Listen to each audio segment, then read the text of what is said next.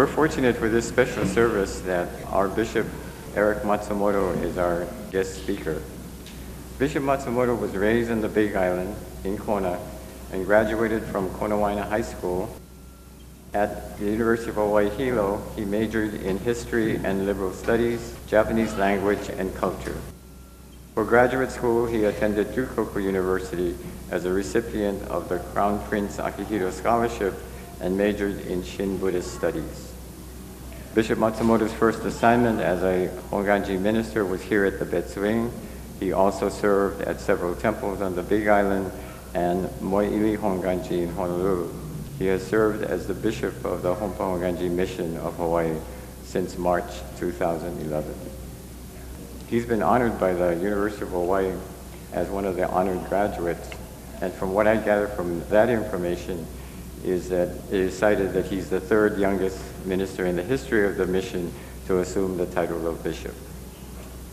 Bishop Matsumoto. Please uh, join me in Anjali Gassho for an opening reflection.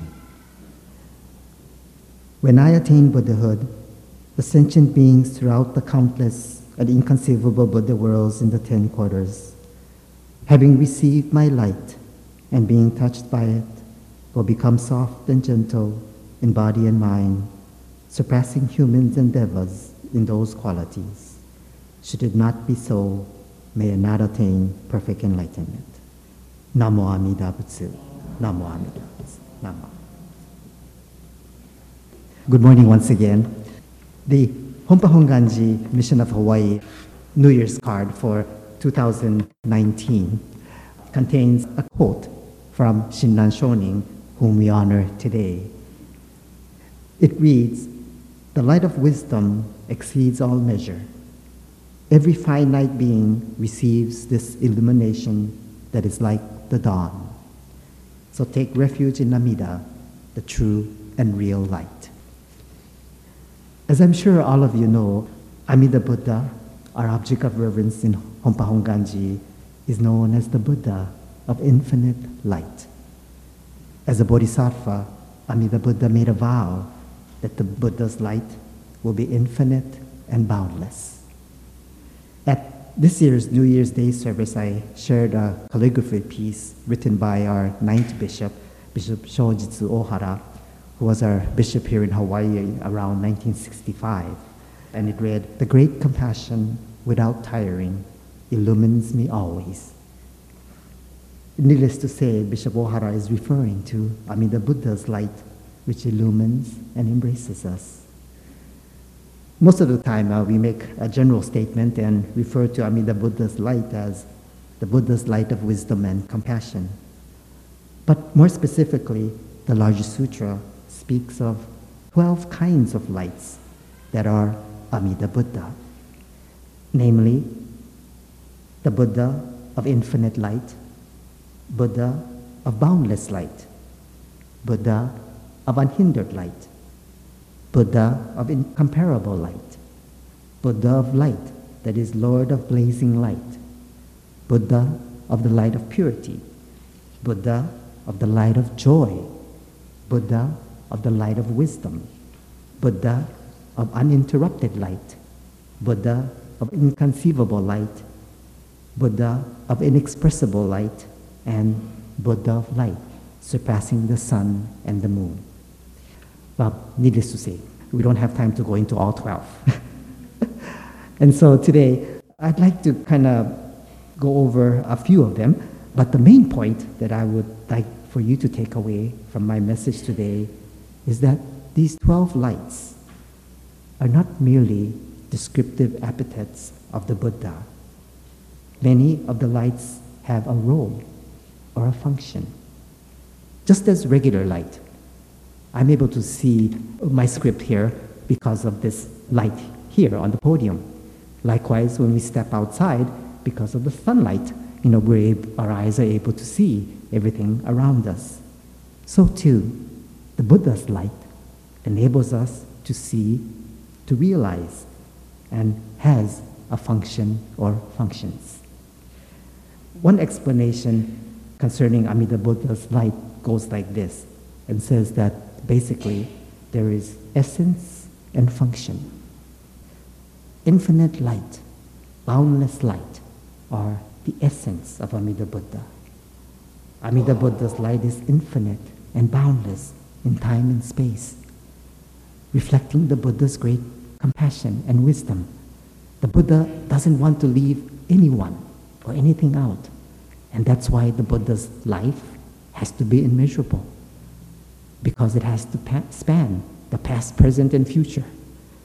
The Buddha's light has to be boundless, because there can't be a place where it does not reach or shine. This is the essence of Amida Buddha, that this great wisdom and compassion seeks again one and all, no one being uh, accepted. The last light, the light surpassing the sun and moon, is said to be superlative. The nine lights in between, though, have a function.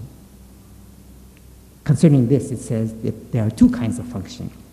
One is general, and the other eight are very specific in nature, in that the other eight lights have specific roles or functions. Again, we don't have time to go into explaining all of the lights, so I'll only touch upon three today, namely the Buddha's light of purity, the Buddha's light of joy, and the Buddha's light of wisdom.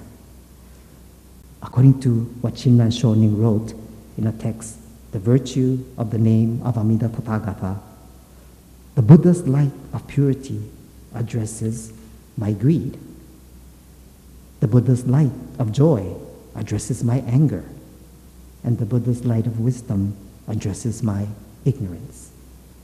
It explained that Bodhisattva Dharmakara had no greed, no anger, no ignorance. And thus, when Dharmakara became Amida Buddha, he became a Buddha with these lights of purity, joy, and wisdom. In contrast to these specific functions, the Buddha's light as unhindered light, which is represented in this scroll that you see here, has the general function of bringing us to enlightenment.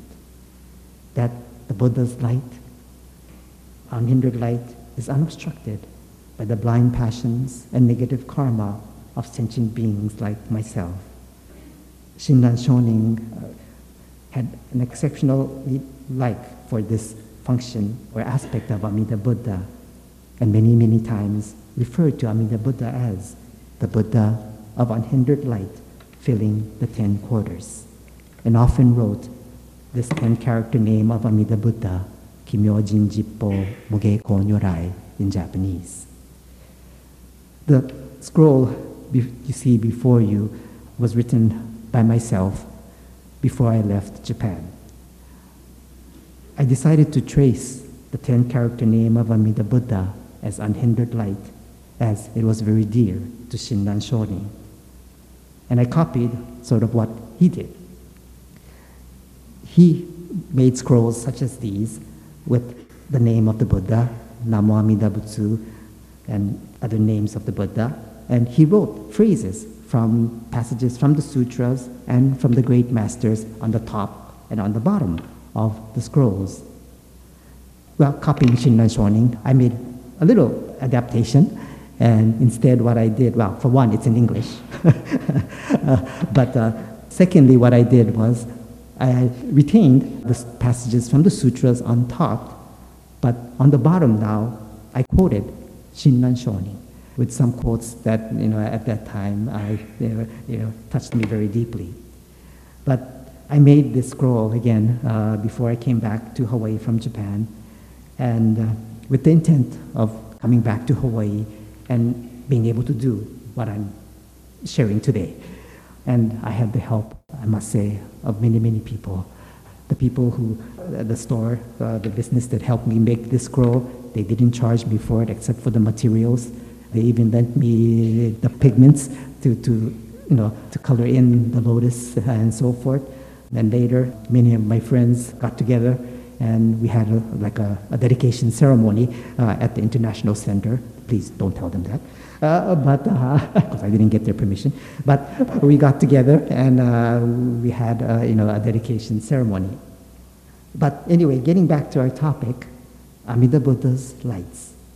In talking about the Buddha's light, the Lotus Sutra says, sentient beings who encounter this light have the three defilements swept away, and they become soft and gentle in body and mind. They will dance with joy, and the good mind arises in them. When those suffering the pain and travel in the three evil courses see this light, they all find respite and are freed of afflictions. After their lives have ended, they will all gain emancipation or enlightenment. Sure, there is no doubt that I am a spiritually foolish being, a bombu, and negative thoughts and impulses arise to my very last day breath. But the Buddha's light of purity, joy, and wisdom constantly illumine me and encourages some positive thoughts and actions. Concerning the Buddha's light of wisdom, it shares that it brings sentient beings to awaken the mind, aspiring to learn wisdom and attain supreme enlightenment. It brings them to realize the mind by which one entrusts oneself to the Nembutsu or Namu Amida Butsu. To entrust oneself to the Nembutsu is to already have become a person who realizes wisdom and will attain Buddhahood. Know that this is to become free of ignorance. The 2019 theme and slogan for us is Embrace Change, Transformation, Walk in Peace. It speaks of this kind of change that takes place in our life when we realize Shinjin, or the awakened mind of true and trusting, and encounter Amida Buddha's light. The final and ultimate transformation occurs with our birth in the pure land of enlightenment at the end of our finite life, when all negatives are completely transformed and cease to exist. Just as we hear many times, when the waters of various rivers, regardless of their nature, when they enter the ocean, all become seawater. But even before that ultimate transformation, that is, here in this life, while greed, anger, and ignorance still plague me, I believe we are prompted to some positive thoughts and action. But this is not due to my good, but the workings of the Buddha, more specifically the working of these lights. Thus, the late Reverend Zuiken Inagaki was able to say, if you have fully received the Tathagata's compassion, you will naturally become kind to other people. The secret to success in life is kindness. Further, I would like to share that based on the workings of Amida Buddha's light, as I quoted from the Lotus Sutra, it says, The good mind arises, and in grateful response to Amida's unconditional compassion, which embraces, there is a wish endeavor to live a life in accordance with the Dharma, or a life, simply put, which will bring a smile to the Buddha.